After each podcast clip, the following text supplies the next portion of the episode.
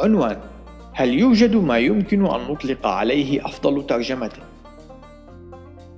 عنوان فرعي: تحديد ما يجب استخدامه. يتساءل الكثير من الأشخاص قائلين: اقتباس، ما هي أفضل ترجمة؟ نهاية الاقتباس. لكن الإجابة على هذا التساؤل تعتمد على مجموعة متنوعة من العوامل التي قد تؤثر على ماهية الترجمة الأكثر ملائمة. إن الترجمات الإنجليزية مثل نسخة الملك جيمس King James Version أو الترجمة الأمريكية التقليدية الجديدة للكتاب المقدس New American Standard Bible، وتماثلهما في اللغة العربية ترجمة البستاني فان دايك، قد تكون على مستوى عال من الصعوبة بالنسبة للأشخاص غير المعتادين على التعامل مع المستوى اللغوي المستخدم في هذه الترجمات.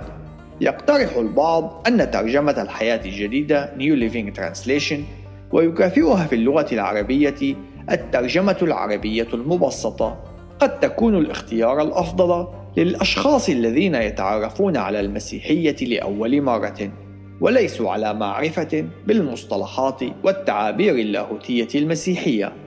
إلا أن النسخة الإنجليزية التقليدية English Standard Version التي يمكن أن تتشابه إلى حد كبير مع ترجمة البستان فان دايك من ناحية التركيب القواعدي، وتتشابه مع ترجمة كتاب الحياة من ناحية التركيب اللغوي والكلمات المستخدمة، قد تكون الاختيارات الأفضل للأشخاص الراغبين بالحصول على أفضل بنية لغوية لما يرد في اللغتين العبرية واليونانية اللتان تمت الترجمة منهما.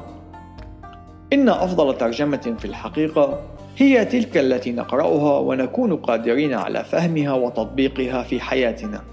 وقد تكون القراءة من ترجمات مختلفة هي أمر يساعد على الوصول إلى المعاني المتعددة الأوجه التي تحملها بعض آيات الكتاب المقدس.